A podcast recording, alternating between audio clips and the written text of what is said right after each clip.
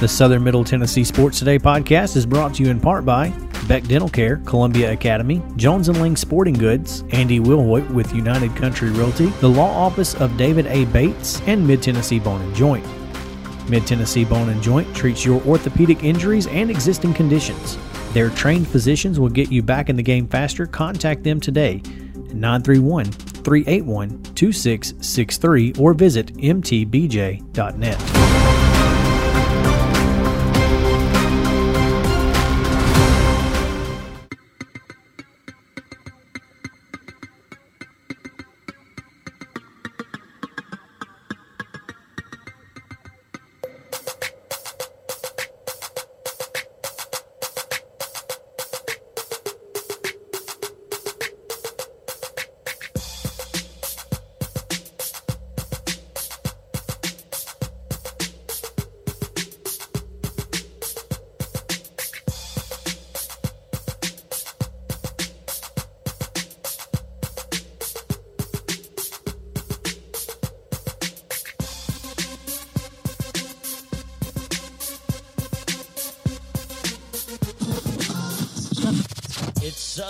Tennessee Sports Today with TSWA Hall of Famer Maurice Patton. Here's Chris Yao.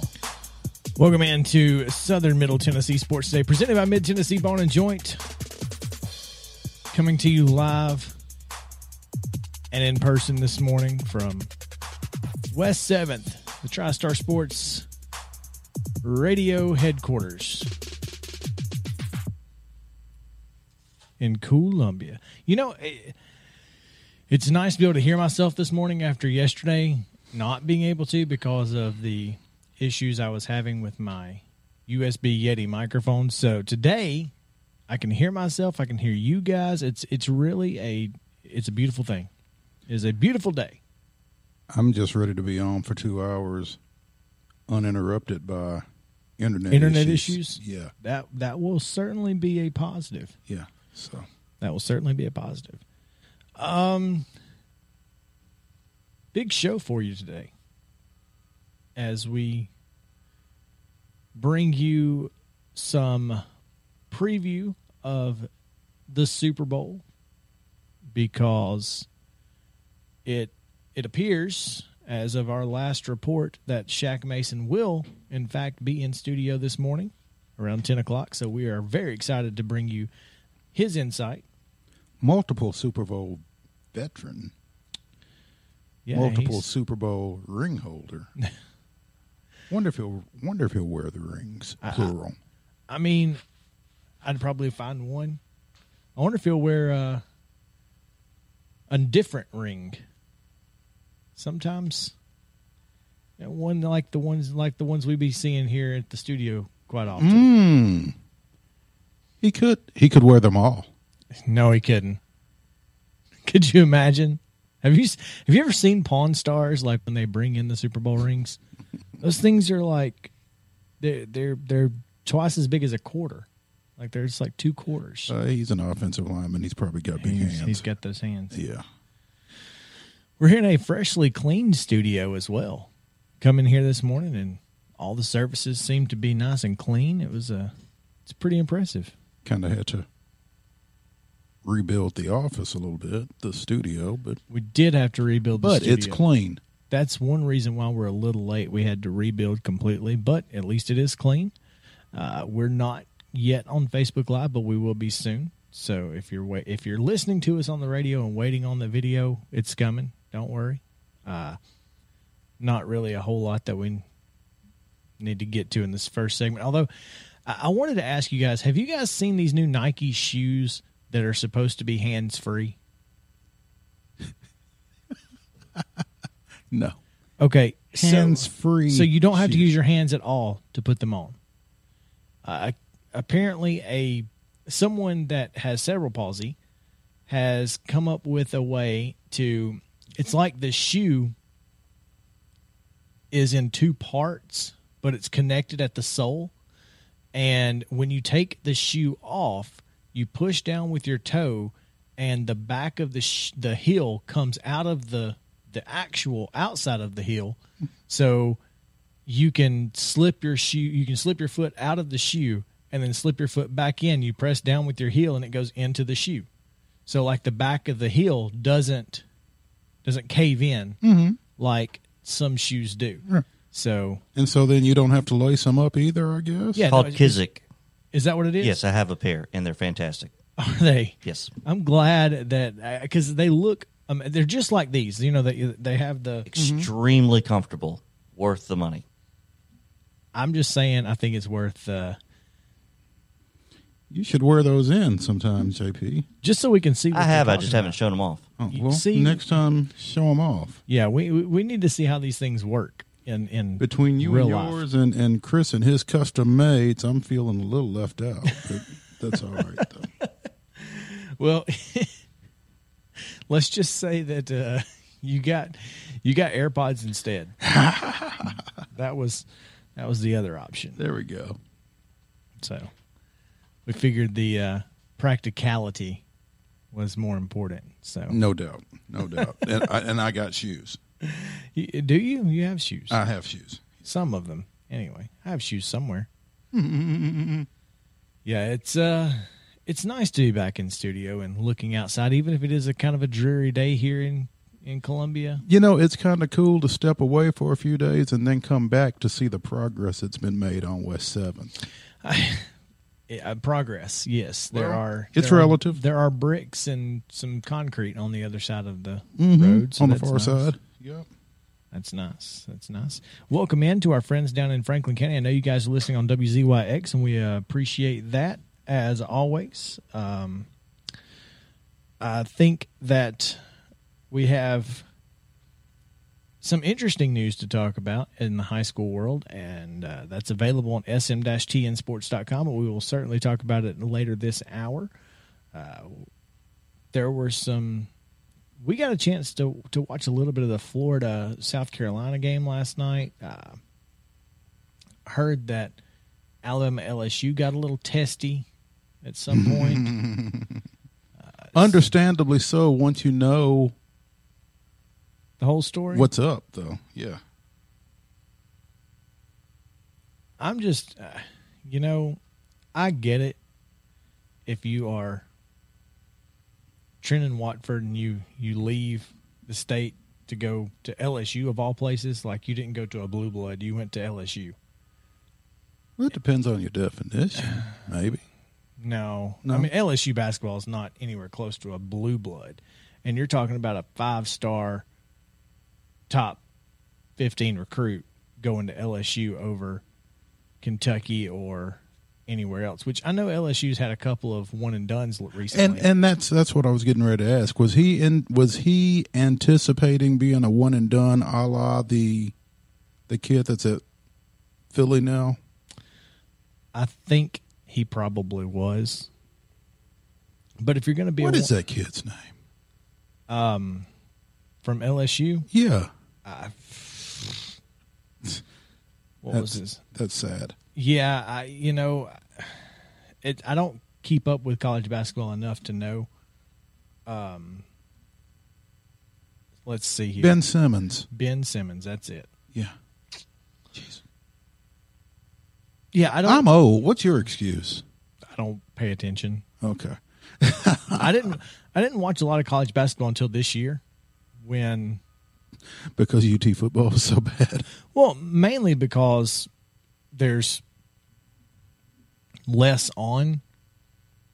Um, there aren't any really great TV shows on otherwise, so meh. You you didn't have predators until you stole your mom's. And you still password. don't have predators, except I mean, like it's not like it used to be. Mhm. I mean, you they're not playing on a regular basis like they were, so it's kind of hit or miss. I think they play tonight. I'm. Uh, I think they're at. Uh,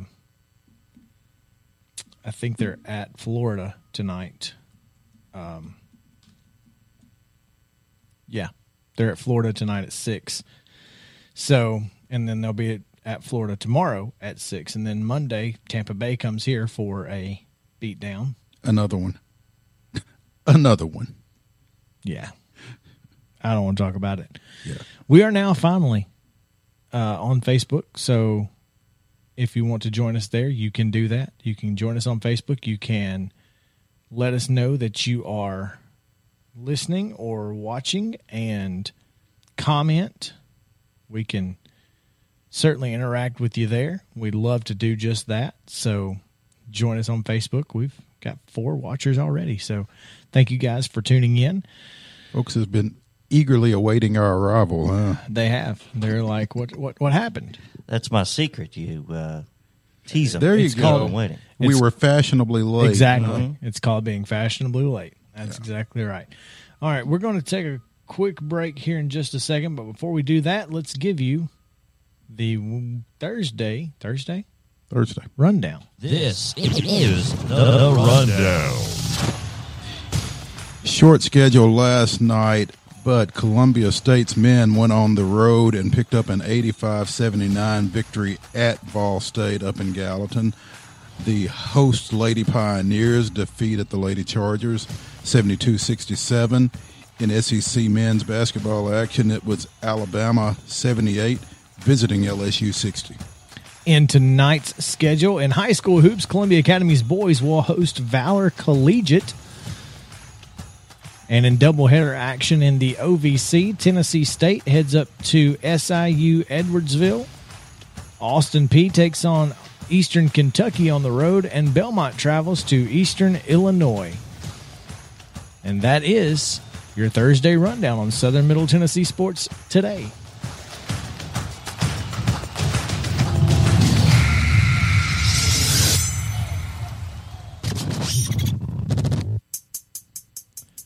When we come back, we will talk to our friend um, Mo and JP about a story on our website.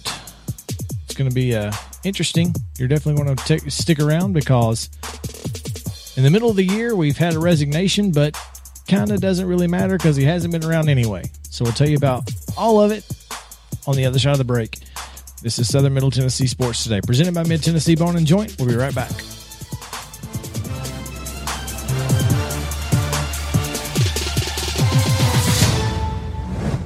Hey, folks. While we take a quick break from the show, I want to tell you about our friends over at Custom Stone Handlers in downtown Columbia. Ned Rich and his team at Custom Stone Handlers believe in leadership. And outside of the military, our greatest leader building platform is sports. Custom Stone Handlers proudly encourages young people to get in the game. You can contact them today at 931 490 4990 or visit CustomStonehandlers.com. If you've listened to this show, you know Chris and I are always down for a good meal. Recently, we learned about Patio West in Spring Hill, and what a pleasure it has been. Their menu is full of seafood, burgers, and more, giving every member of your family something to enjoy. Be sure to go by Patio West Coastal and Comfort Eats located at 3011 Longford Drive in Spring Hill or visit patiowest.com and tell them the guys at Southern Middle Tennessee Sports sent you.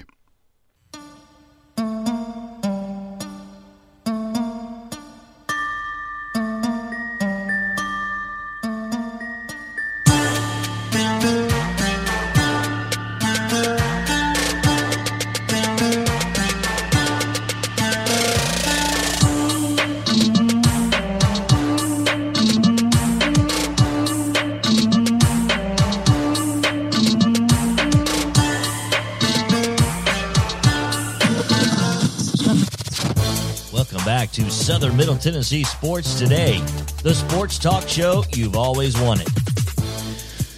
Yes, welcome back in 26 minutes past the 9 o'clock hour, and we are coming to you again live from the TriStar Sports Radio headquarters here on West 7th in Columbia. We appreciate you guys tuning in on WZYX down in Franklin County. Also on the radio show, on the podcast, on Facebook, wherever you are listening. We appreciate you guys listening in. And On air, online, on demand. that is that is the handiwork of JP Plant right there. That's why he makes the big bucks. It is. Me and my original thoughts, yes. Um, but accurate and true. Somebody's got to have them. Yes, uh, they are accurate. That is correct. We we are um, wherever you like to consume content such as this. Yep. We strive to meet you there doing our best. with a with a big wave emoji as we arrive. um, again, doing our best to find to to make sure you guys uh, are getting the information that you want, and if you if you want it, it's hard not to find it. That's the important part.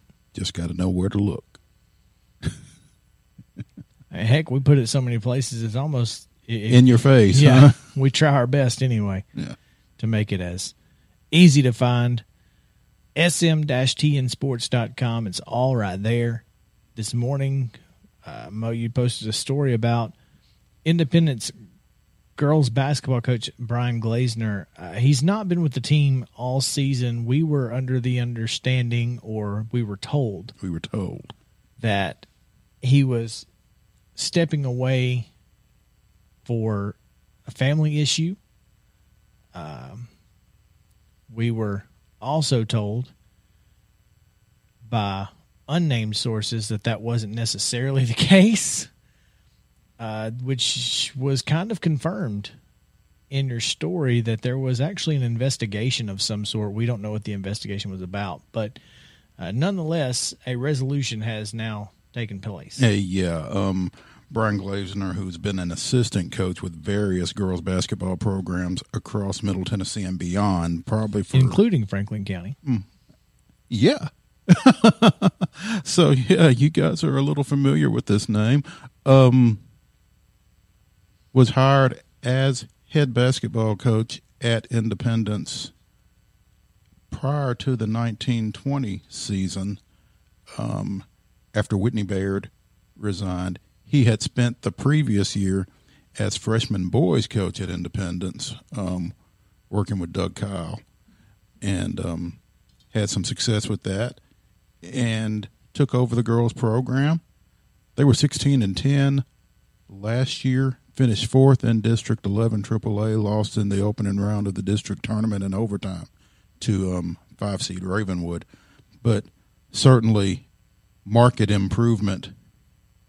And though they had some personnel losses here over this past off season and with everybody dealing with COVID and everything else, um, they were they were expected to build on that to some degree this time around. And then you know, things kind of happened as the season approached. And like you said, he was not with the team at all this year. Stepped away um, in late October, or uh, I'm not sure if stepped away is the right descriptive there or not, but um, he had been out of the building, according to Principal Nikki Patton, since the end of October, uh, as, like you said, the subject of an ongoing investigation. Really bad timing for high school For, for a high school basketball t- team to lose its coach, you know, the end of October is typically not a good time. So, um, and they did. I mean, uh, let's. I mean, let's be honest here. They not only did they just lose some personnel. I mean, they they lost their bell cow. Mm-hmm. They lost Jalen Banks, who was a freshman last year, but was clearly the best player on that team, and you know, five nine sophomore guard coming back gives you a much different look than without five nine sophomore guard who can lead your team. and and that is you know as you watch this team you know spoke with Mary Beth White earlier this year and she said 12 of the 14 kids that they were dressing were either freshmen or sophomores. Now she would have been a sophomore I guess but still from a from a talent standpoint she was kind of heads and shoulders above what else they're working with at this point. Now they've got some they've got some talent. They've got some young talent. Very but they- young. But um and and that's just a tough district to be in that position in, but clearly they've had a lot going on, both in terms of player personnel and with the coaching situation. So, Yeah, it's a it, it's a tough situation for them, and it's unfortunate because that has been an issue all season long. They you know they had to probably learn an entire new system under uh, Mary Beth White, and I'm not sure how you know how that yeah, I'm not. I'm not sure how much of what they're doing is what they would have been doing had Glazner been in place. Um, and even as you look forward now to the 21 22 season, this is going to be a team that will be under its fourth coach in four years. Yes, next year they will be Right, right. um, because I mean. I guess um, I Mary mean- Beth was there before Whitney, right? So- Correct.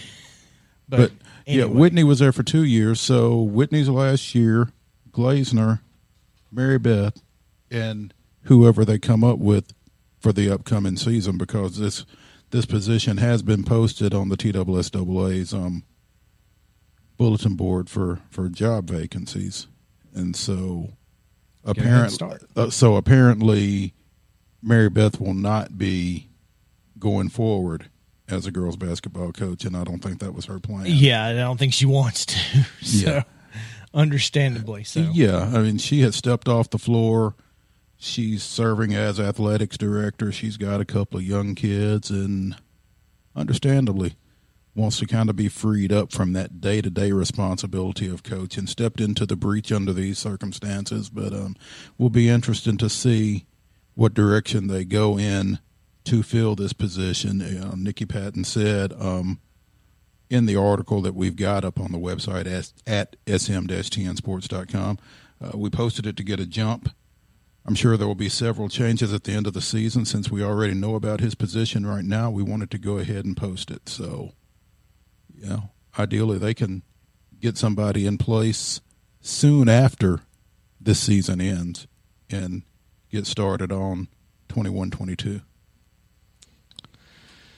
Yeah. So there you have it. Uh, Brian Glazner resigned as Independence coach. Hasn't been there for this entire season. Hasn't been on the sideline at least. Um, Has not been in the building. So- so he also resigned at his teaching position. correct. Um, and again, full story on sm-tnsports.com. We are on Facebook Live. Uh, apparently, my dad missed the rundown. So uh, Alabama beat LSU seventy-eight to sixty. he did say though, JP, that you're moving up, uh, moving up the Sun ladder due to Vandy getting first SEC win the other night. So Long time coming. congratulations! I, I don't know if you've moved past me Sun or thing, Mo. not the Vanderbilt. I don't know if you've moved past me or moved past Mo, but you're Yeah. up on the ladder. Yeah, how many rungs are on this ladder? No, That's the real question. That's That's a great good. That is a good. I think for. Mo and I, that's something we need to know. That- that's information that's that's necessary. How many people are we having to climb over on these rungs to to move up? You know, I'm just glad to be on the ladder. That's true. There's a lot to be said for being on the ladder. Yeah. So Just simply being on the ladder. beggars can't be choosy. That's right. Uh, you can be choosy. You might not necessarily get what you choose, but you can be choosy. I like how Mo, the pickiest person on this show, talking about beggars can't be choosers. This guy. That's just a Moism. It's another Moism. Right? Get off me. I used to have so JP. I had this Uh-huh. idea when we first started this this whole thing. I, I had this plan where, like, when we would talk about random cities across the state that I had had never heard of, that we would have a little sound effect that would play, and I would say, "You know what that sound means? It's time for a fun fact with Mo." and he would tell me a fun fact about that town that I've never heard of in Tennessee, like Chuckey Doak. Chuckey Doak is is, in Afton, right? Chuckey Doak is not a town. Right. It's a school. It's a school. It's But- in and it's in plan. Afton, and and it's the merger of Chuckey and, and Doak. Doak. See, Dad, they did name a school after you. Chucky. You and uh, you and Mister uh, the, the guy they named the Florida State Doak Campbell. yeah stadium after. But I, I don't know. We need to come up with a sound effect for that because I always, uh, especially when you get into like regional play and Mm-hmm. sub-state play and Once we start getting into those schools and towns that you've not heard and, of, and wrestling on Saturday, we'll start talking about places I've never heard of, and, and I won't have any idea. So, anyway, we'll get you schooled up. it was a good plan, though. I thought.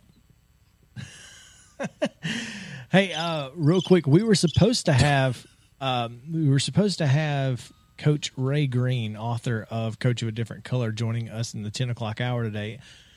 Uh, due to being able to get Shaq in studio, uh, Coach Green has in fact agreed to come on at nine forty. So we are going to get a chance to talk to him this morning. Really excited about that. So you're definitely going to want to stick around because uh, Ray Green has coached in at every at every level, um, and coached with Johnny Majors at Iowa State.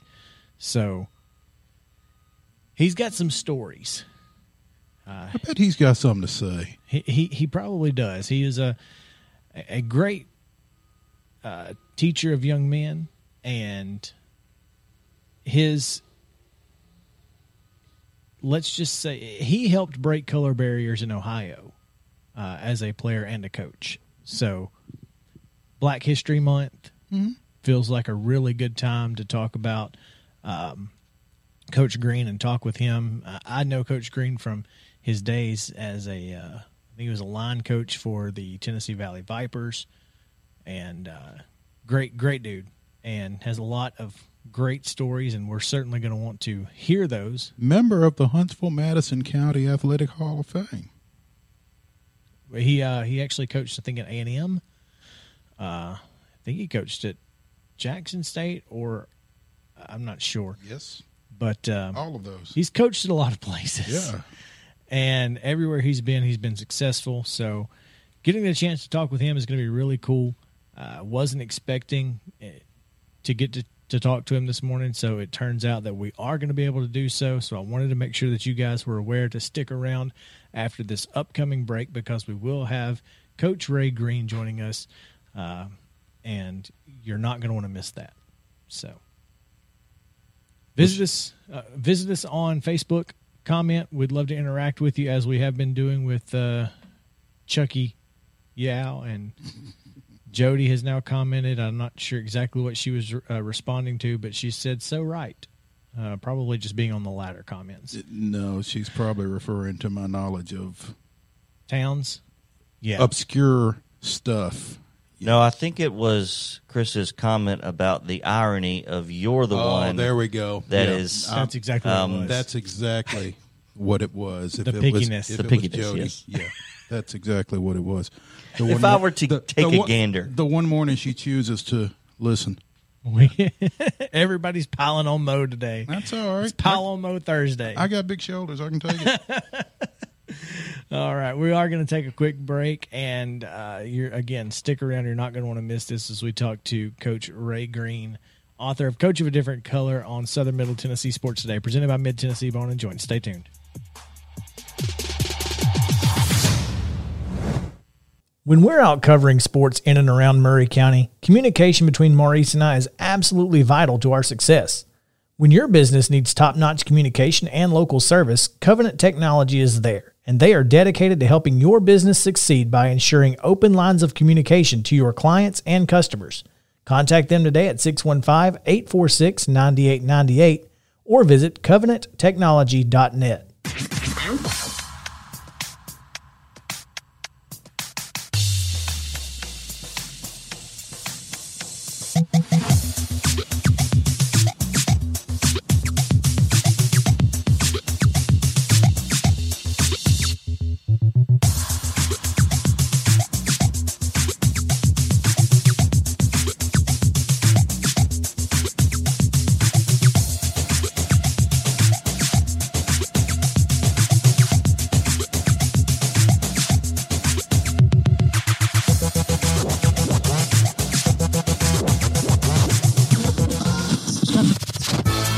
Covering the teams you care about, it's Southern Middle Tennessee Sports Today.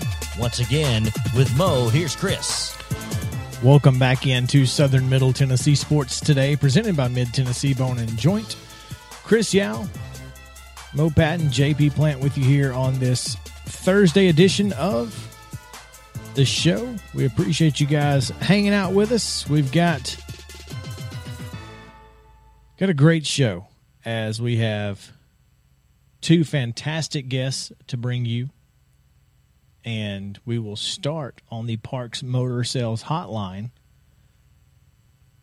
with a very important and exciting guest because Ray Green, as we told you on the other side of the break, there is among the color barrier breaking men in college football, as he was the first black assistant coach to be hired by Johnny Majors in 1969 at Iowa State. Most folks in this state remember Coach Majors well from his time at the University of Tennessee. Huntland native. Huntland native. There you go. Um, so Franklin County mm-hmm. folks certainly know Johnny Majors.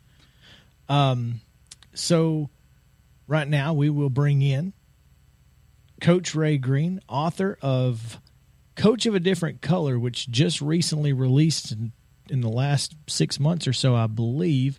Uh, again, Coach, is that right? Yeah, it was released in September. All right, all right. So, welcome in. We appreciate you uh, taking some time with us this morning to talk about your life and book and coaching career. Uh, former coach at Alabama A&M in Huntsville. I remember you, coach, when you were with the the Vipers. That was those were good back times. In, yeah, back in the two, early 2000s. Uh, Kevin Guy and um, Tommy Luginbill, who Tommy now who's with uh, ESPN, and Kevin's moved out west doing very very well in the arena league. Yeah, Coach Guy, he uh, he certainly made a good living coaching in indoor football, no doubt. I, I, believe he could he could probably do something a little different, but the uh, the stress level might not be as low. Well, I'm tell you something. Kevin, Kevin's not a guy to become stressed, but I think he just likes arena football. He can coach. You know, coaching is coaching, and uh, the game, the rules of the game are a little different. But uh, he and Tommy both were, uh, were excellent coaches, and uh, could coach at any level any, any, any level of football. Coach, it's funny that you say that because I was just getting ready to ask you. We spoke yesterday with an indoor football coach, um, Joe Campbell, with the Music City Fire up here in Nashville. And what did you find to be some of the biggest differences between 11 man football and indoor or arena ball, you know, from a coaching standpoint? Well, if, if you want to make comparisons, compare um, pickleball with uh, tennis. That makes the game sense. is much the game the game is much faster, and and decision making. Uh, you don't fool very many people in the arena football because the you, you can't uh, you can try try to change coverages and that kind of thing, but a good quarterback uh, will decipher what's going on, and that's that's why you get a lot of points. It's hard to stop anybody. So when you say you got a great defense and teams are averaging 40 points a game, because most people that don't follow in football will say, well, you're not playing great defense. But, uh, you know, and the game is faster for the quarterbacks. Mm-hmm. Um, you have to make decisions faster, and uh, you don't have as much time to throw football. But, I mean, basically it's blocking and tackling and catching the ball. But you have to play defense. I don't care what league you're in or what kind of level you're in the team that plays the best defense usually wins. and when you say you have to play great defense and people scoring 45 points a game, that means you guys score 46. Chris has often said if you get three stops, three stops in an arena football have. game, you got a really good chance to win. That, that's right. That's what we always looked at: three stops. Uh, you know, and if you make kick field goals three times, positions everything. Because once you get a, you know, you get a a 14 point lead. Uh, if, if things just according to Hoyle, you win the game because you, can, you can't stop the other team from scoring. So you usually score when they make a mistake and then they don't score in their position. and then it's just a matter of who, who has the ball last in a lot of cases. But I think it's a great game, and uh, I think the um, the, the the leagues, the, the colleges, and the and, and even professionals are using a lot of things that the uh, arena league uses in terms of bunch formations and that kind of thing, and trying to pick people off. So it, it's it's, it's it's football basically, but it's on a smaller field. As long as they don't start adding yo-yo motion in the NFL, I'll be okay. yeah. Well, I'll tell you what. Now, I coached up in Canada, up in Winnipeg with the Blue Bombers, and uh, learned a lot about motion. I I think it would be great if you uh, if you could have yo-yo motion. Uh, it, it gives the offense right now really has uh, the the defense hasn't caught up with the offense since the spread formation came out, and the spread is not that is not that new as the guys it used to be the run and shoot which we ran many years ago when I was a high school coach, but uh, motion gives you a lot of problems in the defense in terms of the defense making adjustments and that kind of thing. I don't want to get all technical on you, but yeah, but uh, I don't, I doubt I doubt that will ever that will ever change your, your motion. But it's a great advantage to be coming off that line of scrimmage full steam ahead. Mm-hmm. yeah, I've, I've had a chance to watch a little Canadian ball and and a, a, little arena ball as well. And and like you said, when you've got that full head of steam already up at the snap, that that really forces the defense into some some bad situations sometimes. Well, you know, in Canada, you can move everybody at once. All of them get moved. Yeah, it's, it, Canada is a wild game. I remember when we had that when we had that team in Birmingham for a year, and it was oof, interesting. It was it was hard to understand, to say the least. You mentioned the run and shoot, coach. You were a part of one of the first ever run and shoot offenses uh, when you were in high, uh, high school, coach. Were you not? Yeah, well, uh, you know, it, uh, in my first year of, I, I coached as a graduate assistant at University of Akron, but my first year as a high school coach, we went down to the All Star game in Ohio, in Canton, Ohio, and uh, there's a guy by the name of Tiger Ellison from Middletown High School. Now, Middletown High School was for Jerry Lucas, the basketball player back in the day. But but Tiger Ellison was a great football coach. He won a lot of games, and he had had a couple bad years. And he uh, he, he decided to try something different. And, uh, you know, he put the line on one side and the backs on the other side, and he, he built it to run and shoot with four wide receivers, wide slot to each side of the field. And he was down there coaching at the clinic. And uh, we got a chance to talk to him. And I was sold on throwing the ball. And at that time, you know, Woody Hayes was a guy in Ohio. Uh, you know, you ran the full house T in the three yards in a cloud of dust. And I always, uh, even as a high school player, we had some kids with a lot of speed that never got a chance to catch the ball. It was always in the back of my mind, even as a youngster, why wouldn't we just split this guy out and throw him the ball where he can use his speed? And when I heard Tiger Ellison we talk with him, I was sold on doing that. And we we ran for well about about first well we ran for all the time I was coaching in high school. And uh, people couldn't stop us. I mean, we were scoring 50, 60 points a game because it was something new and people didn't quite know how to defense it and we didn't know what we were going to see each week on defense. Uh, it's much like uh, the guy I can't the guy that won the Super Bowl with the Bears uh, from BYU. I, was, I, visited them one time, and he he said the same thing. He, they didn't run the run shoot, but it threw the ball quite a bit. McMahon, and he said you know, he said he said we we didn't know what we were going to see week to week, but as the game progressed after the first quarter, we knew, and people couldn't stop us. Well, it was the same one with the run shoot. And now that they they they've uh, They've changed it to the you know the spread, and there are a few things different, but basically it's a full wide out defense where uh, offense where you you read the receivers and you run option routes and that kind of stuff in motion, and uh, it's really a great offensive offensive concept. We're visiting on the Parks Motor Sales Hotline with Ray Green, longtime football coach, both collegiately at the high school level and some professional as well. Member of the Huntsville Madison County Athletic Hall of Fame um, from his days as a coach at Alabama A&M. Did two stints there. And and coach, I was asking Chris off the air if um, that would have been at the time that John Stallworth was there, and he was telling me that you got there just after he left. But um, you know, having some familiarity with Tennessee State up here, we got we a lot of folks around here know about Alabama A and M and and the football program that they've had there, and so um, you know what what are your biggest memories from your time there? Well, when, when I you know I was uh, I had been at, at uh, Michigan State, and uh, of course I was looking for a head. Uh, I, I thought everybody wanted to be a head coach, but I was an assistant offensive coordinator at Michigan State with Darryl Rogers up there, and uh, Jim Dyer, who had lived in Huntsville with the old Huntsville Rockets or somebody on my full team, who uh, and he had, he had lived here, and, but he was coaching at Tennessee at the time with Majors. And Jim called me and I said, Ray, you know, there's a job open in Huntsville. If you'd be interested, I know some people down there that you might want to talk to. So that's how I got the entree in there. So, but memory wise, uh, when I got here, they had had several losing seasons. Uh, Coach Crews, of course, I think is one of the greatest men and coaches that's ever been up there anywhere. He's an outstanding person and coach. But uh, they've fallen on hard times. I look at some of the film, they use film, I tell you how long ago they were using film instead of tape.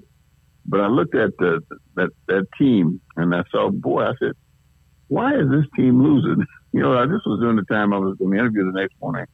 They had, they had, they had talent, they had some depth and a lot of young kids, but they were losing games. And uh, I said, this team I'd like to coach. So I wouldn't have went to the interview, but I had a job and uh, I was freewheeling and, and I ended up getting a job. But I, I guess um, one of the best moments I had at A&M was we played North Alabama. A&M had never beaten North Alabama. And they were ranked, I think, number one or two in the country. And they came to Huntsville and we beat them. And people, you know, people say we had no chance, no chance. But we had some great football players. I, I, but when I came there, I just asked them one thing. I said, look, if you guys want to win and you're willing to try to do what we ask you to do, I said, we've got a, a, a good staff and we'll give you the tools to win with if you're willing. Well, we, we, they did. But then the second year we had a little less because someone fell back into some bad habits that we were kind of average the second year. But we, we got better and won the championship uh, that third year. But that was, that, that was one of the first things that I noticed well, I guess one of the biggest moments was beating Tennessee State. uh, they came on. They came. We, we, we beat them. We beat them twice. Uh, they were undefeated, and we went up there to play them. And, and an interesting story, I thought, because the bus broke down the way up there. Is when I said I never want to go to uh, travel to a game on game day. Mm. Money wise, we couldn't afford to stay overnight, but we got there late, and our kids were the, the stands were filled, and we were in the locker room getting dressed. And we went up there and we beat them when they were undefeated. And uh, uh, again, you know, they, I, I don't know whether they were ready to play us or whatever, but we we had athletes to compete, and uh, and we did. But that was one of the greatest moments. Uh, the North Alabama game, the Tennessee State game, and then the first time we beat Jacksonville State. And of course, people always said, "Look, yeah." Jim, Jim I'll tell you what, Jacksonville was always our biggest rivalry. People were awfully mad at me, uh, A&M folks, because Alabama State schools got bigger rivalry. But when you talk to people here, when we I got ready to play Jacksonville, the, the, the fever was high when we played Jacksonville because people wanted to beat them. And we, we ended up beating them by, beating them by the Milton Frank. So those, those were high, high moments when we were supposed to lose games and our team came up. We won a lot of games that we were supposed to lose because we had better athletes than people thought. Of course, recruiting is the name of the game. I don't care where you go. Yep. But it, it, you know, if you don't have athletes, you're just another guy out there on the field. And as a coach, what you need to do as a coach is find what they do best and let them do it, and get you some coaches that can coach. And you have a chance to win every game if you everything else being right in terms of discipline and kids that that want to put, give a hundred percent to what they do. So the, the approach, the approach in high school, and I coach little league. By the way, you mentioned I, I coached youth football here at Huntsville. he did. He and, and uh, you you yeah. served as the uh, youth director for the city of Huntsville, right? Well, yeah, sir. You youth service director, and um, the mayor hired me because we had a problem with uh, uh, gangs and all that kind of stuff. He wanted to liaison sure.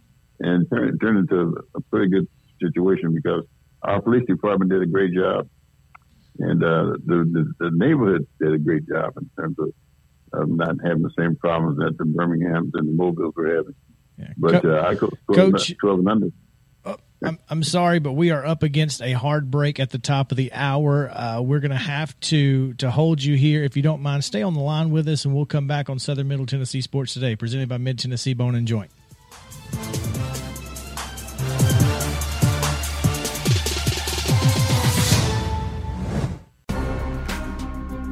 The Southern Middle Tennessee Sports Today podcast is brought to you in part by Beck Dental Care, Columbia Academy, Jones Lang Sporting Goods, Andy Wilhoit with United Country Realty, the Law Office of David A. Bates, and Mid Tennessee Bone and Joint. Mid Tennessee Bone and Joint has been the official sports medicine provider for Maury County Schools for more than 40 years. Specializing in orthopedic injuries, their Ortho Quick walk in service lets you bypass the ER. Visit them online at mtbj.net.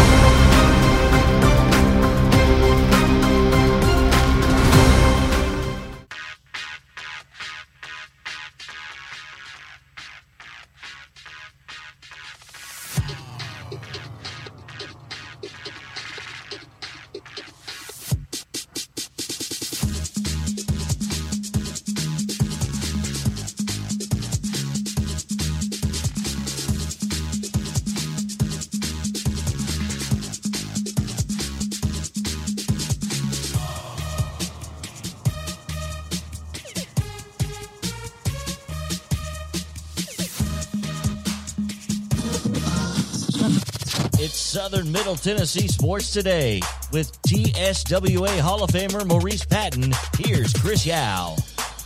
Welcome back into Southern Middle Tennessee Sports Today, presented by Mid Tennessee Bone and Joint. Five minutes past the 10 o'clock hour, and we are lucky enough to still have Coach Ray Green on the line with us to continue our conversation about his life and times uh, as a football coach in several different levels and areas, including youth football, as he was just talking about. But uh, but coach, one of the one of the big things that that of course we want to talk about is how did you end up at Iowa State uh, with Coach Majors? Well, I was a, uh, as I mentioned, high school coach in Akron, Ohio, and um, I, I, I had always, I had, I'd never seen a black coach on the sideline all during the time I played from little league football up through college football. And uh, when I went, I went to Ohio State, and um, I left Ohio State and went back to Akron. I, you know, I, again, Hayes, they weren't throwing the ball, and I wasn't a big guy, so uh, the chance, you have to play both both ways. The chances of playing were slim. So I, I went back, uh, went back home, played for University of Akron. When I got finished playing my, with my athletic career there, I needed, uh, I think, eight or ten hours. So Coach Larson, who had been one of my high school coaches, was a head coach at that time. Asked me if I wanted to help out with the team to experience school. So that's how I got into it. I hadn't thought about being a coach, period, at that time. Um, from there, I went to um, uh, Kenmore High School in Akron. Again, uh, there were no black coaches. I was the only black coach. there. I never thought much about it at the time. I was a great fan of the Cleveland Browns. I didn't see any in the pros. I didn't see any anywhere. But when I got into it, I found it was something I'd like to do it. And, you know, I studied and, and uh, uh, like doing it. But anyway, the guy that was the head coach at Kenmore High School, and I finally got a job in Akron, was a guy by the name of Mick. He had some problems, and he moved to Florida, where his home was, and took a job at Dan McCarty High School. It was 1966, right after integration, and they wanted to hire. They didn't have any black teachers. They had integrated the school system. And Mick called me and asked me if I wanted to come down to Florida. So I told him, yeah, I'll come down. I was a young guy, you know, I just, just uh, getting ready to get married. And I went down and coached at Dan McCarty High School. And um, they didn't have any real racial problems, but um, there were there were some underlying problems. Uh, they had not won down there for a while, and um, uh, the coach that had won was at, previously was athletic director, and uh, nice guy. And we, you know, we did all right. We didn't win, but while I was there, I said, you know, um, I want to be a college coach, and I started figuring out how I could be a college coach. So I got Street and Smith yearbook. I don't know if you're familiar with it. It's one of those football journals that comes out. And I wrote, I, I made me some stationery, and I wrote a letter to every major college in the nation uh, for graduate assistantships.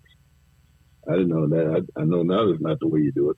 But what what happened was there was that because um, I got back several letters. Most of them were form letters. Uh, we, we received your application, and at this time, you know, but the ones that looked like somebody had sat down and dictated a letter to, I, I wrote again, and that was about 40, 40 different colleges. And when I wrote the second time, I got offers for a lot of graduate assistantship. And in the interim, uh, I'm trying to make this story short. They didn't have many black administrators in, in the South when they integrated the schools.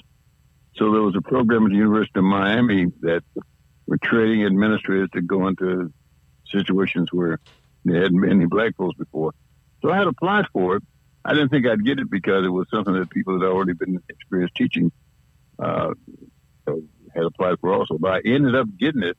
So I, went, I wrote down to Miami, and uh, after I got the scholarship for the uh, at-risk teacher, at-risk administrator thing, and I went to Coach Charlie Tate's office, and um, I said, Coach, I, I didn't know him. He didn't, didn't know me. I said, I'm here to do one or two things. I said, uh, first of all, he said, I said, I got a scholarship to come down here to go to school.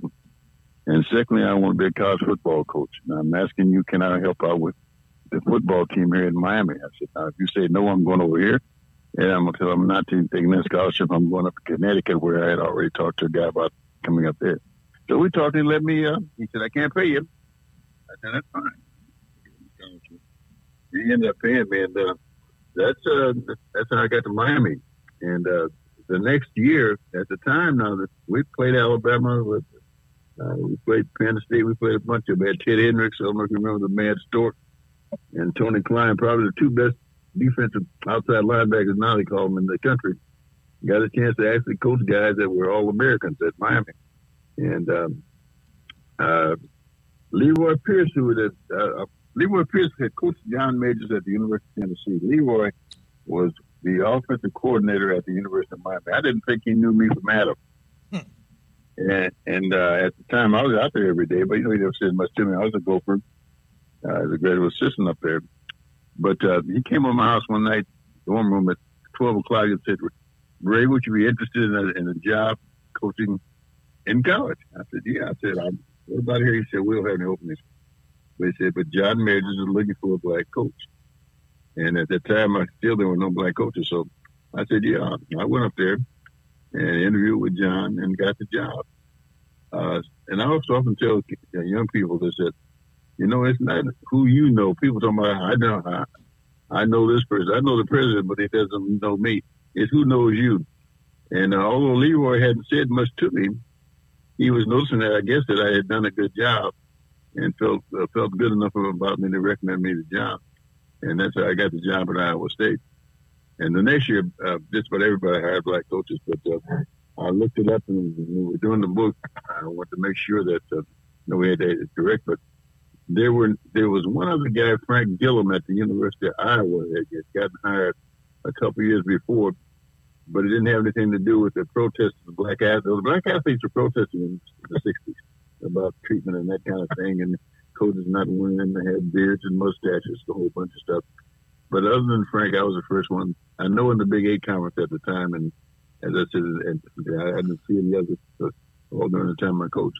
That's how I got to Iowa State. I, I didn't know John, but uh, John knew Leroy, and Leroy knew me, who I didn't think had paid much attention to what I was doing. So I was okay. You never know who's watching you. You know that I don't care what job you're in. So it's best to do your best job all the time when you have something to do, because you never know who's watching you. May have to come back and say something about you, whether it's bad or good. Absolutely, that that's yeah. a fantastic, uh, you know, story to, to to get from a high school coach to major college coach in just a couple of years. I mean, really two years. So uh, it's it's a it's not it just is a testament to your uh, your work ethic and uh, your ability as a football coach. I think I think anybody who's spent any time around you, coach, will tell you that uh, you you certainly know the game and you understand young men and you have been a molder of young men for a long time, and we appreciate what you have done. uh, both on the field and off the field, and what you did and how and what it meant to college football at the time. Well, you know, I, I credit actually. I give credit to the young guys. That, a lot of the guys that protested back during the '60s, the black athletes, about treatment, uh, were treated very badly. I, I know several lost scholarships and opportunities to play football and that kind of thing. So I give a lot of credit to them. And and you know, it, it's a uh, we're going through we're going through things now that uh, it seems like it's it's a cycle of things happening in the and uh, uh, a lot of it has to do with race and I think the way people approach it. But I, I see I see changes, I, and I'll, I'll say this politically. Um, when George the George Floyd thing, I, it really warmed my heart. Not the pro, not the violence in the protest because that didn't have anything to do with the protest. You had some idiots do it, they're doing stupid stuff. But the fact that you had people of all races and all colors out there that, that said this is wrong, and they, and they protested. And I've always had great faith in young, great faith and confidence that young people would do would be doing to change things. And I, I think that that we're going to be all right as a country. And uh, I think that coaches play a great role in it because of the fact that you, you get a chance to meet them at the point in their lives where they're just looking at the world in a different way. And, and, and four years, you know, you see them come from youngsters that just want to play football, a lot of them, to the time when they're people make that in a position to make decisions.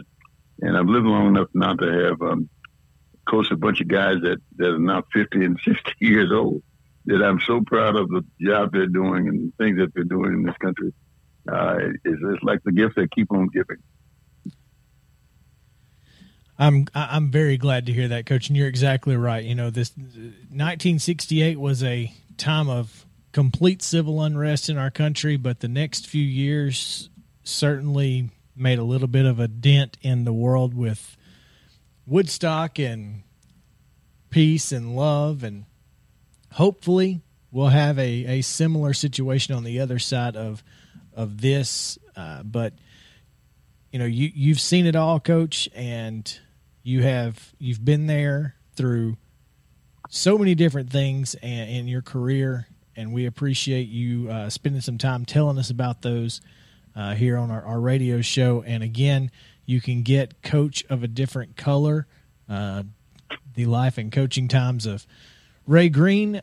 Uh, it's available on online, obviously Amazon, Barnes and Noble, etc. Is is there anywhere else that they can get it, Coach? I think that those are places that it's really the, about that. That's the best like place to, to get it. I, don't think there's a better place to get it. Get it. You know, I, I'd, I'd love to sell some books, but I didn't write it because it. And I'll tell the short story. I know I break this up. As a matter of fact, I appreciate your job because we we do high school games here on, on uh, ETV, and the preparation is really something in getting to the point where you can do a broadcast. But uh, uh, this this thing was written because of a guy in Atlanta uh, I was talking to a convention, and he said you ought to put it down. And I thought it'd be something. Historically, it's something that I think that people would be interested in. But if I make some money out of it, fine. If not, fine. But I, I just I, I, I, I haven't read it yet again, but I'm going to. but Chris, I appreciate appreciate you calling me, and and uh, you, you, guys do a great job.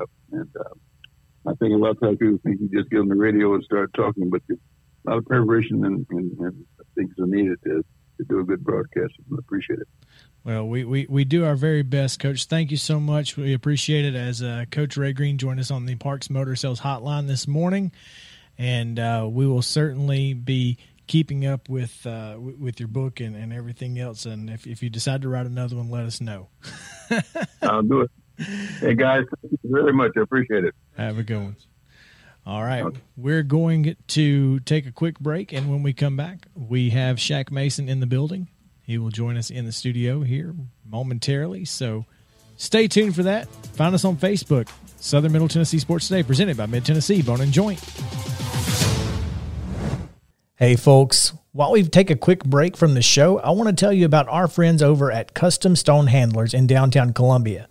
Ned Rich and his team at Custom Stone Handlers believe in leadership and outside of the military, our greatest leader building platform is sports. Custom Stone Handlers proudly encourages young people to get in the game. You can contact them today at 931 490 4990 or visit CustomStonehandlers.com. If you've listened to this show, you know Chris and I are always down for a good meal. Recently, we learned about Patio West in Spring Hill, and what a pleasure it has been. Their menu is full of seafood, burgers, and more, giving every member of your family something to enjoy. Be sure to go by Patio West Coastal and Comfort Eats located at 3011 Longford Drive in Spring Hill or visit patiowest.com and tell them the guys at Southern Middle Tennessee Sports sent you.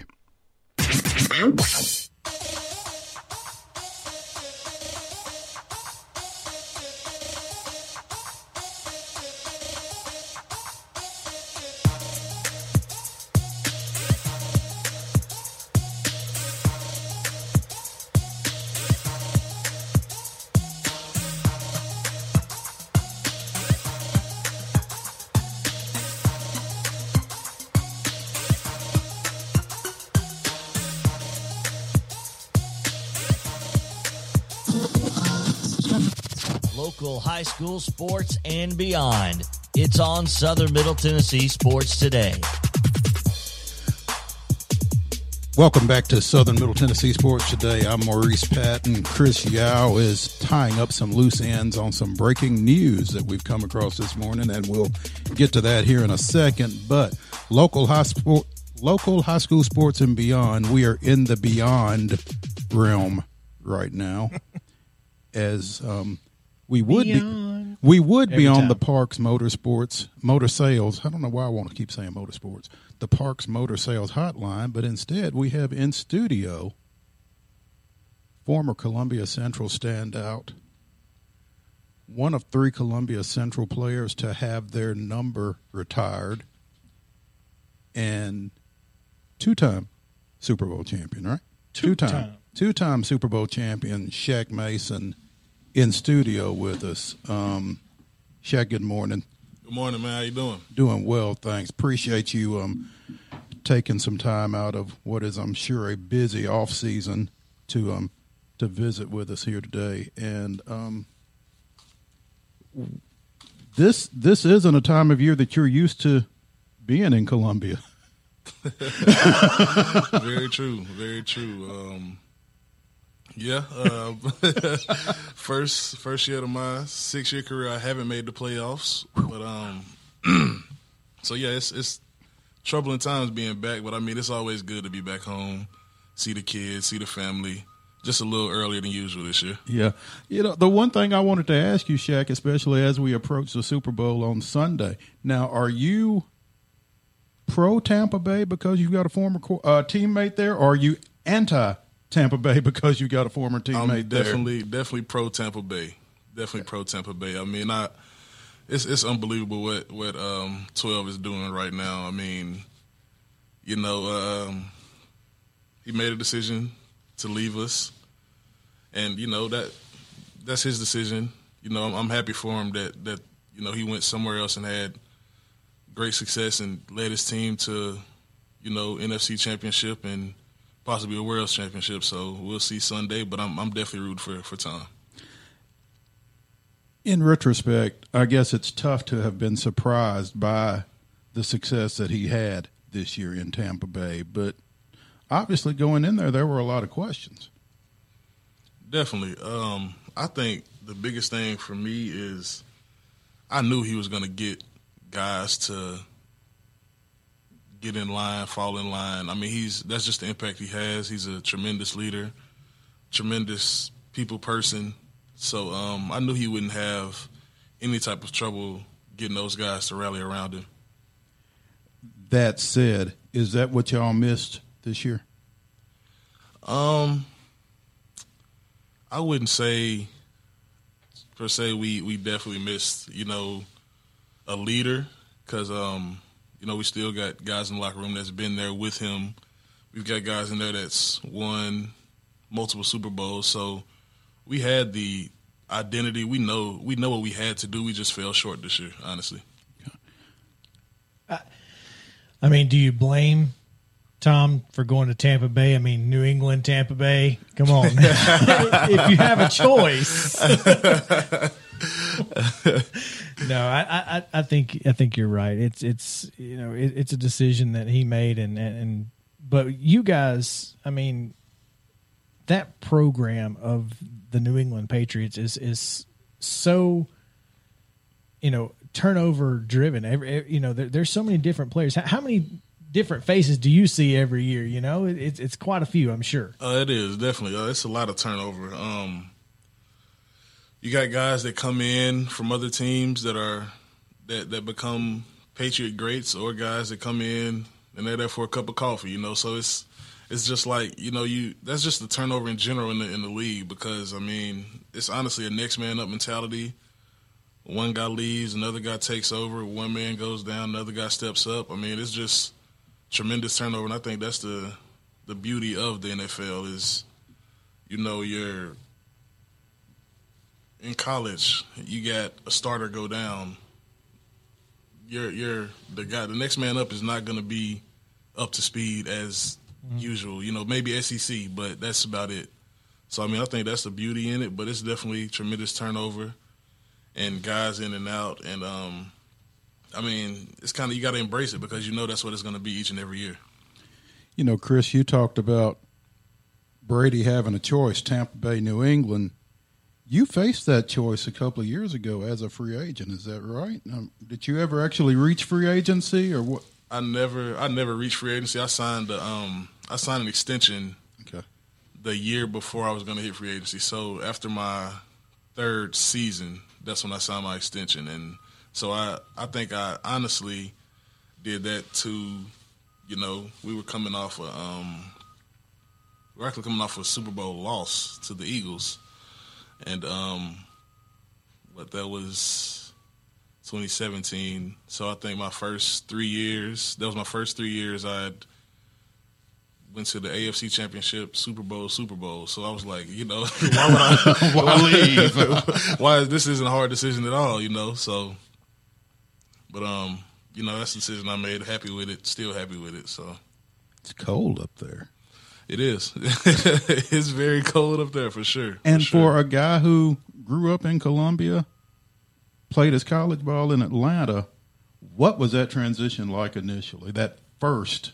Um, initially, it was definitely a, a shock just from the only time we see traffic is, you know, if we're going to Nashville when people are getting off work, or, you know, but Atlanta is. I think that was the biggest thing for me. My freshman year was like it's traffic every hour of every day, nonstop. And um, I mean, just being in the city, you know, I think that was a big adjustment for me too, because I'm, you know, everybody here, we all know each other. Everybody knows each other. You're in a big city. You see somebody one day, you'll never see them the whole time you're in that city. So I mean, it's it's just a it was a crazy culture shock for me when I first got there. Did that help you when you went to the NFL? When you went to New England? Definitely having kind of made that transition once right. already. Right. I think that definitely helped the the progression move along as I went to you know a different city.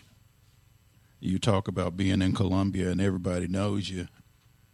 How does that work? I mean, you're not Shaq anymore. You're Shaq. I mean, do, do people come up to you? Do they crowd around you? Do they give you your space? How does how does um, that work? It's a little bit of both. Um, I mean, uh, if you know me and my kids, we uh we go out to eat. Um, it's funny because they always uh, they always know like if we go to a public restaurant or something here, they know that we'll get stopped sometime during while we're eating. At so you point. know they always they always you know get a kick out of that and they um they're older they're getting older. So they kind of grasping the fact that you know i'm in the nfl and what i do. And you know earlier they were like why does everybody want to take pictures with you? You know what i'm saying? But now they kind of grasping it. So but um but yes a little bit of both. I mean but i don't mind it though. I mean that's why like i said everybody knows each other. I'm i'm a hometown guy so i embrace it. I love my city. And um i say you know, it's, it's nothing like Columbia, honestly. Shaq, don't don't let Mo fool you. We go out all the time, and people be like, "Hey Mo, hey Maurice," and he'll look at me like I don't know who that person was. so he gets that too. I mean, they're not taking pictures with him, but he, he people recognize him too. Don't, don't let him fool I believe you. It. Trust trust me, it, it, trust me, it's not to that degree. but um, Why is Tampa Bay going to beat Kansas City this weekend? Why is Tampa Bay going to beat Kansas City? Is Tampa Bay I was about going to say, beat it don't Kansas sound City? like yeah. he, it don't, yeah. it don't sound like he thinks Tampa Bay's going to win. Man, that's a that's a game I'm watching. Like it's it's it's it's going to be a great game. I can say that much. But um, I mean, I'm going with I'm going with Tampa Bay just because Okay. it's former quarterback, uh, and I just I just don't see my man getting that close, and you know he hates to lose. You know what I'm saying? So he he just has a mentality that he's going to refuse to lose, but. Also, also, I mean that team on the other side. I mean, nobody has done what Patrick Mahomes has done as quick as he's done it. You know, so it'll be a battle. It'll definitely be a battle. I mean, there's no there's no offense as explosive as Kansas City right now. So I mean, um, I think it'll be a battle, but I think I got twelve taking it. I mean, that's that's kind of the thing, though. Is it's not just Tom. I mean, Gronk makes that team and gives him some familiarity as well. So, eh, and you're talking about the two best tight ends in probably the history of the game, postseason wise, Travis Kelce and Rob Gronkowski. How how how much different is that than what we're seeing elsewhere in the NFL? Is that why they're why they're better because they have really good tight ends? They, I mean, that that I think I think a great tight end is key to to success in um, the NFL. Because if you have a tight end that, say Gronk, for, for instance, um, Gronk is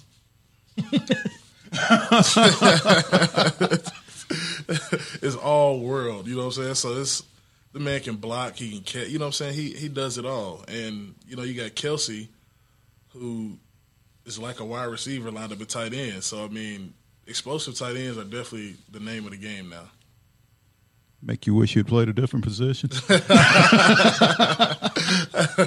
like the, I like the low profile O lineman. You know, Well- just go under the radar.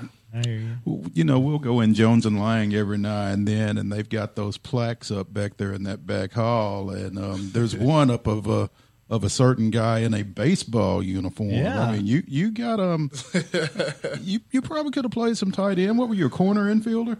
Uh, yeah, I was third baseman. There we go. Yeah. Multi Could you talented. could you imagine hit standing in the box and hitting it to third base and Shaq's over there? I mean, he's definitely the biggest kid on the team. Definitely. You're like, oh man, Can can you imagine being a pitcher and, And throwing seeing to it? him in the box? yeah, that's strike zone got a little bigger. Yeah. that's about it. A little taller. Did you play at the high school level? Uh, I didn't. I Did you didn't. not? Okay. Dan James said hello, Shaq. Oh, tell him to say what up. He's watching. Shaq said, "What up?" Hey, Dan. mentioned that you are one of three Columbia Central guys to have their number retired. Um, Fritz Barkman, Tredarius Goff. I'm sure you heard that um, Trey D has joined the um, the coaching staff down at Mount Pleasant.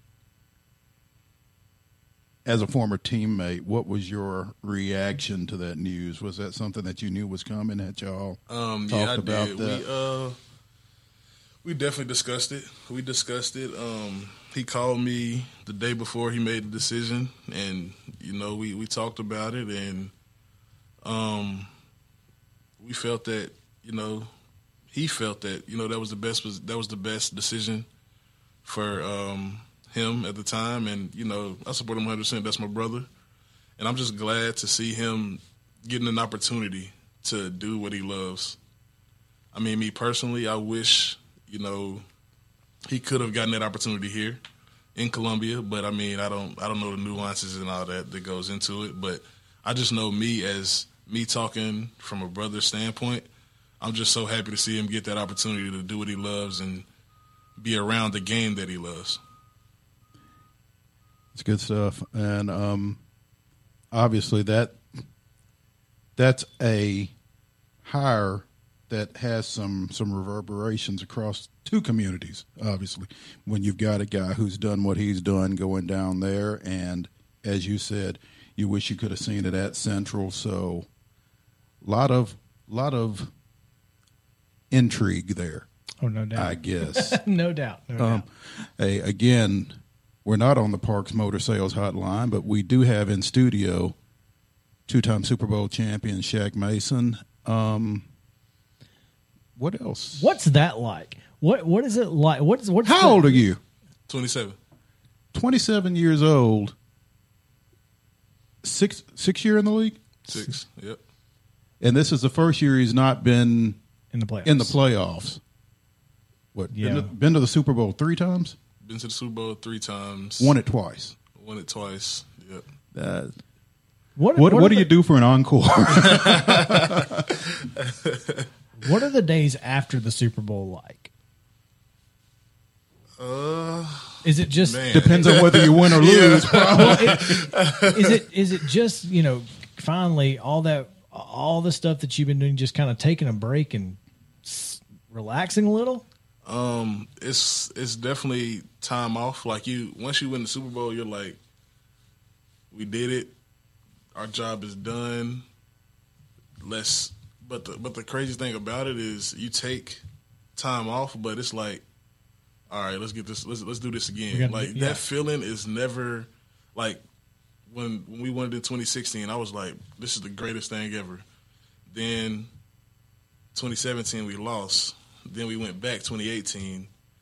I'm like, wow, this is the greatest feeling. ever. So I, I think Sure. you never stop chasing that high. Like each time is sweeter as you know, it's better than the last.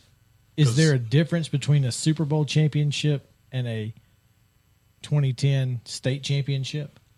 It is That feeling? It is. It's it's definitely a it's definitely a, a, a difference because I mean they're they're neck and neck. Don't don't get don't get me wrong because for instance that state championship these are guys that you grew up with. Um, a lot of those guys that I that we won the state championship with, we all been playing against since we were seven years old. So it was that was like a lifelong journey. You felt like Sure. you know, like we've been playing for ten years. We literally together. worked our entire lives for right, this for moment. this, yeah. So that was definitely a huge moment for us. But um, the Super Bowl, it's it's a whole different aspect. It's the highest level. Yeah, it's the high. Yeah, you at the highest level. It's the best of the best, mano a mano. Everybody's watching. Like it's if you you win it, you're you know you're the world champions. Like it's it's it's very few things that can top any sports you know accomplishment than you know winning the world championship. Shaq Mason is in the Parks Motor Sales hot seat. and uh, we're going to take a quick break. But, Shaq, if you don't mind, stick around for one more question at least because uh, Coach Duncan says he wants to remind you about the meal they had that you two had after you committed to Georgia Tech. We'll find out what that meal was on the other side of this break on Southern Middle Tennessee Sports Today, presented by Mid Tennessee Bone and Joint. Stay tuned.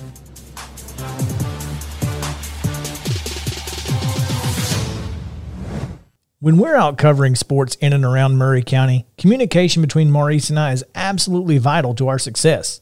When your business needs top notch communication and local service, Covenant Technology is there, and they are dedicated to helping your business succeed by ensuring open lines of communication to your clients and customers. Contact them today at 615 846 9898 or visit covenanttechnology.net.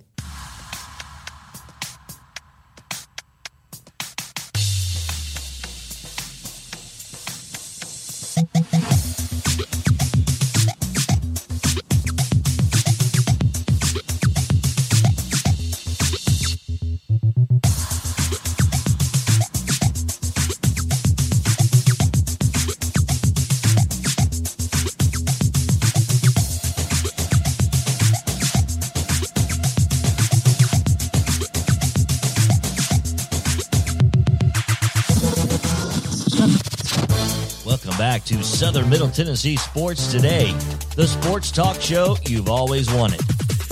Welcome back into Southern Middle Tennessee Sports Today, presented by Mid Tennessee Bone and Joint. 17 minutes to the top of the 11 o'clock hour here on this Thursday edition of the show as the wind is picking up incredibly. My goodness, look at the the trees out front. Not trees, they're supposed to be bushes, but they've grown into trees. Uh, so there's that. Um, real quick before we get back into uh, our interview with Shaq Mason, breaking news on the Southern Middle Tennessee sports website, sm-tnsports.com, as we have learned this morning that Independence head basketball coach, boys basketball coach, after we told you about Brian Glazer in the first hour, boys basketball coach Doug Kyle has now also resigned this morning and uh, will effective immediately. Will not coach in tomorrow night's game against Visiting Summit. That's that's immediate. Yeah, that's, that's, that's immediate. There's will, will not coach in today's practice, getting ready for that Summit game. Immediate, yes. Uh, and uh, not that it's a funny not, situation. Not to joke not. about, but no, this effective immediately. Um, Darren Joins um, reached out while we were on the air, so thanks to Darren for that. Finally, yeah, exactly. Because so much of this stuff typically happens at like eleven oh five. So yeah. never fails. But um, yeah, um, hate this. Not sure exactly what has taken place, but I do know I covered Doug when he played at Franklin High School. He and his brother David, mm-hmm. and so um, rarely is a mid-season resignation a good thing. And so, uh, um, hate this development. Yes. That's that's the best way to put it. We this develop this is very upsetting because I love Coach Kyle. I think he's a great coach. He's he's he's gotten he's made this team better each and every year, mm-hmm. and uh, had a really good chance this year to to be successful. But uh, been great to work with as well. He has he has been great to work with. So, unfortunate news: Doug Kyle is now out as Independence's boys basketball coach, and they are looking for both boys and girls basketball coaches in the middle of a season, which is. Uh, never ideal. Right. So Jeff Parker is set to take over the rest of the way for for Indy's boys. There you have it. Jeff Parker will be the interim head basketball coach for the Eagles in tomorrow night's game against Summit that you can hear right here on WKOM 1017 FM. The Golden Pipes of Mike Epley and the big brain, Justin Lamb. Huge brain bringing all the knowledge. That's it. All right, Shaq. Before this break, we we we, we talked about uh, Coach Duncan. Wes Duncan says, uh, ask him about the meal we had after he committed to Georgia Tech. It was the best meal he's ever eaten. Then he says, "You ate like a king and slept the whole way home." That I do remember. I remember going to sleep because um, I have a actually um, left a glass like my head print on his window. Um, oh, that's funny. the back the back right seat of his uh, truck had my head print on it for about I think about a year and a half. That's so funny. Which, which, means he didn't clean his windows for right, about a year right, and a half. Yeah. yeah. Dang, Wes, clean your windows, clean your bro. windows, Wes. Yeah. the first of many great meals, though I would imagine. Definitely. definitely. hey, we were talking off air as the NFL season approached. A lot of guys had the option and decided to opt out of this season in light of the pandemic situation. One of them is um, kind of your neighbor, Dont'a Hightower from Marshall County. Um, as tough as it was going through this season, I would imagine it had to be even tougher sitting and watching it from Lewisburg. What what was um what did you take from Dont'a? I mean, how was how often were y'all in communication? What was he saying? I know y'all got to be pretty close. Yeah, um, that's my guy. Um, he would we would also um, well, I'm sorry, we would always talk after each game and um, just evaluating because he had his uh, iPad at home, the team iPad, and he would just watch practices, watch different things, and you know just tell me little things here and there. And um, after games, sometimes you know I hit him up like, "Man, we we we missing you out there," and um, you know it, it, it was tough. I know it was tough for him watching because he has that mentality to where whether he's watching or out there. You know, he he does not want to see us lose, and I know he wish he could be out there. Um, but you know the the uh, virus and everything that was going on, he made that decision, and um, you know it was the best decision for him and his family, especially with this. Uh, he just had a newborn, so I, I definitely understood his decision behind it, and um, you know I'm looking forward to having him back on the field next year because that that'll definitely boost everyone's play.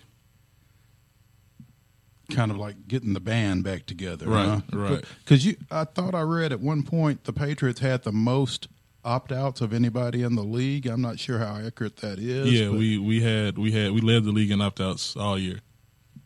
and you know a lot of people will look at this season and say well clearly it was Tom Brady and it wasn't Bill Belichick and but I mean you you have to understand there are a lot of different things that go into this particular season I mean you're talking about a team that like you said missing their you know their leader in the middle of the defense you know and and, and many others What was this year like for you? Like you said, it's the first year you've not made the playoffs. Um, got a little spoiled, I guess. There, right, yeah. that that was something that, that most people brought to my attention. They were like, "Man, you you you've been spoiled your your NFL career. Welcome to the done- NFL. Yeah, they were like- they were like, "Yeah, what you what y'all have done is is not normal." So, um, this was definitely a reality check. But um, all in all, though, it was it was a fun year playing because I'm I'm doing what I love to do. I mean, I get paid to play a game that I do for free. So. Don't say Oh. that too loud. but um, so I mean, it, it was it's fun. You know, every every, every down I play is a blessing because I mean, this game's you know NFL's not for long, so each each down's a blessing. So I take full advantage of each and every play, each and every snap, each and every game. But um, unfortunately, we fell short of our goal, which is to win the championship each and every year. Which is you know we fell short, so we got to strike it up and try again next year. But um, I think a, a big thing that goes into that, like this year is a total that sums it up. I think um, Bill went on record saying it honestly, but um, like you said though, we we sold out. You know, for what? I think it was it was some stat where like five of the last five of the last three Super Bowls the Patriots won or something like that. Um, so that was including 2014 when I was in college. But you know, um, just little things like that. Like it's gonna be some turnaround. You know, it, there, nobody's gonna just keep winning. But um, so this year was a down year. It, some some would say, um, but even if you go back and watch the games, we were. it- It's, it's hard to talk about because we were we were that close. Like we were we were very close to being in the playoffs, being you know, but you know that, that's the game. We fell short. Chalk it up. Try again next year. But um, I'm definitely looking forward to getting guys back, getting guys back healthy, and um, going out there with the guys again and trying to compete. How weird is it being in an empty stadium? With like early, I know you guys didn't have any, many, if any, fans. Yeah, we didn't have any all year. I mean, you're just you're just out there by your, you can hear everything because what you hear on television is production tele. It's not popped into the stadium; it's pro- popped into your television. So you guys don't hear anything except Yeah, that, each other. I remember the first our first um our first game against the Dolphins, where everybody was asking me, they were like, "Is that the the noise that we're hearing? Um, like, did y'all actually have fans?" I'm like, "No, that was for y'all to hear. We're we're hearing everyone breathe, talk. Like, if you you hear your mic'd up. coaches on the sideline, like you know, it's crazy because this year I can never hear anybody on the sideline, but like, um, after a play, you can hear the play being called from the coach, like screaming it out. I'm like, that is weird because it's you never hear that when when it's a regular, you know, normal season. Do you like that better? Being able to hear the sideline. Nah, I like the fans. I like I like the fans. I do. That's interesting. That is interesting. I, I I'd never, for whatever reason, I never really thought about that. But yeah, I mean, you're hearing things that you've never heard before, Right. Or, or maybe Right. not since high school. Exactly. Yeah, That's so crazy. I can't imagine going from sixty-seven thousand folks To to, none. zero. Zero. to yeah. none. Yeah. like you run out of the you run out of the tunnel, the cannons and stuff go off, and you just looking like. Yeah, it's Hearing just us. echoes. it's just us. Boom, we, we all we got. Yeah, but I think another thing that goes into that though is, I mean, once the game actually starts, you could care less about the not having fans or any of that because when that ball kicks off, I mean, hey, if you worried about the fans at that point, it's going to be a long day for you. So, I mean, once the ball kicks off, it's it's all ball after that. So, with that in mind, I guess you kind of enjoyed the road trips where you went someplace where there were fans in the stands, right. even if they weren't necessarily your fans. Exactly. It Could was you just hear good- them just too? good- It was just good to see people in the stands. Could you hear them too, though? Yeah, you could. You could. You could. I think um what was it? Seattle, Seattle, Houston, and Kansas City. I think those are the only places we went that had fans, but it was just good to see see fancy uh, people in the seats, man. So you guys did play Kansas City this year. We did. Okay. We did. Did not play New England. Um, did Yeah, not play Tampa clearly. Bay. I'm sorry. Yeah, yeah. Did not play Tampa Bay. No, we didn't. So you didn't have to sit on the sideline and watch 12 work. Right, Yeah. right. Next year we play we play them this upcoming season though, so so yeah. I expect he'll be out there. What what is what what is that defense like in Kansas City? Is it are they trying to confuse con, trying to confuse you guys, or are they trying, are they just lining up and playing football? they're they're lining up and playing football. Like KC, they they do what they do, you know, and it's stop us, stop us if you can, get what you can get. But um, I think they they do a great job of like working with their offense because they know if they say a team starts off the game, gets the ball, and KC's on defense, they know if they get one stop, their offense is liable to score. They get two stops, that's two touchdowns. Game's over. You know, like so they're not KC's not to stop scoring. So that's I think that's the biggest thing. Their defense is to when they get off the field, they know okay, we we got something going. But if you can just stack first downs on them and make them stay on the field, you got a fighting chance. And and that puts pressure on you as an offense, I would think, knowing that hey, if if we get down two touchdowns in Oh this yeah, bunch, yeah. and then it, as an offense as well, if you get up, I mean, last year against the Texans, I think the Texans were up like 24-0, and they came back and beat them by like fifteen or something. Like The Titans were up two touchdowns. I think everybody Yeah. was up two Yeah. touchdowns on them, which And- and so that's it's it's almost like when's it coming? huh? exactly. You know it's coming, but you you just gotta hold on. You know, just gotta hold on. like But- back in the '90s, Mo, when uh, you knew even if the Braves weren't winning the division, at some point between July and August, they were going to go on a 15-0 or 16-2 run or something where they, Or- they won a bunch of games and they win the division. Or even before that, I, I think about the old Showtime Lakers oh yeah, when you knew, regardless of what was going on in the game, at some point they were going to go on like a 18-0 run on you or something like that, and so you just tried to hold it down as long as you could But- and get as many as you could before they did that. Right. Same thing with these guys. Like you said, they're just so explosive. they are. They are. man. Better to play offense against them than defense oh, man. against them. oh man, I couldn't imagine. How how can you cover Tyreek You know what I'm saying? Like it's it's just it's amazing. They can e- each each play can go for eighty. So I mean, Man, Shaq, thanks so much for being in here with us. We appreciate your time. We are uh, we are about out of time, but yes, we do appreciate you coming in and hanging out with us, talking a little Super Bowl and Columbia Central and everything else. Uh, but yeah, and uh, you are welcome back in here anytime. We appreciate, appreciate, it. y'all. Thank you.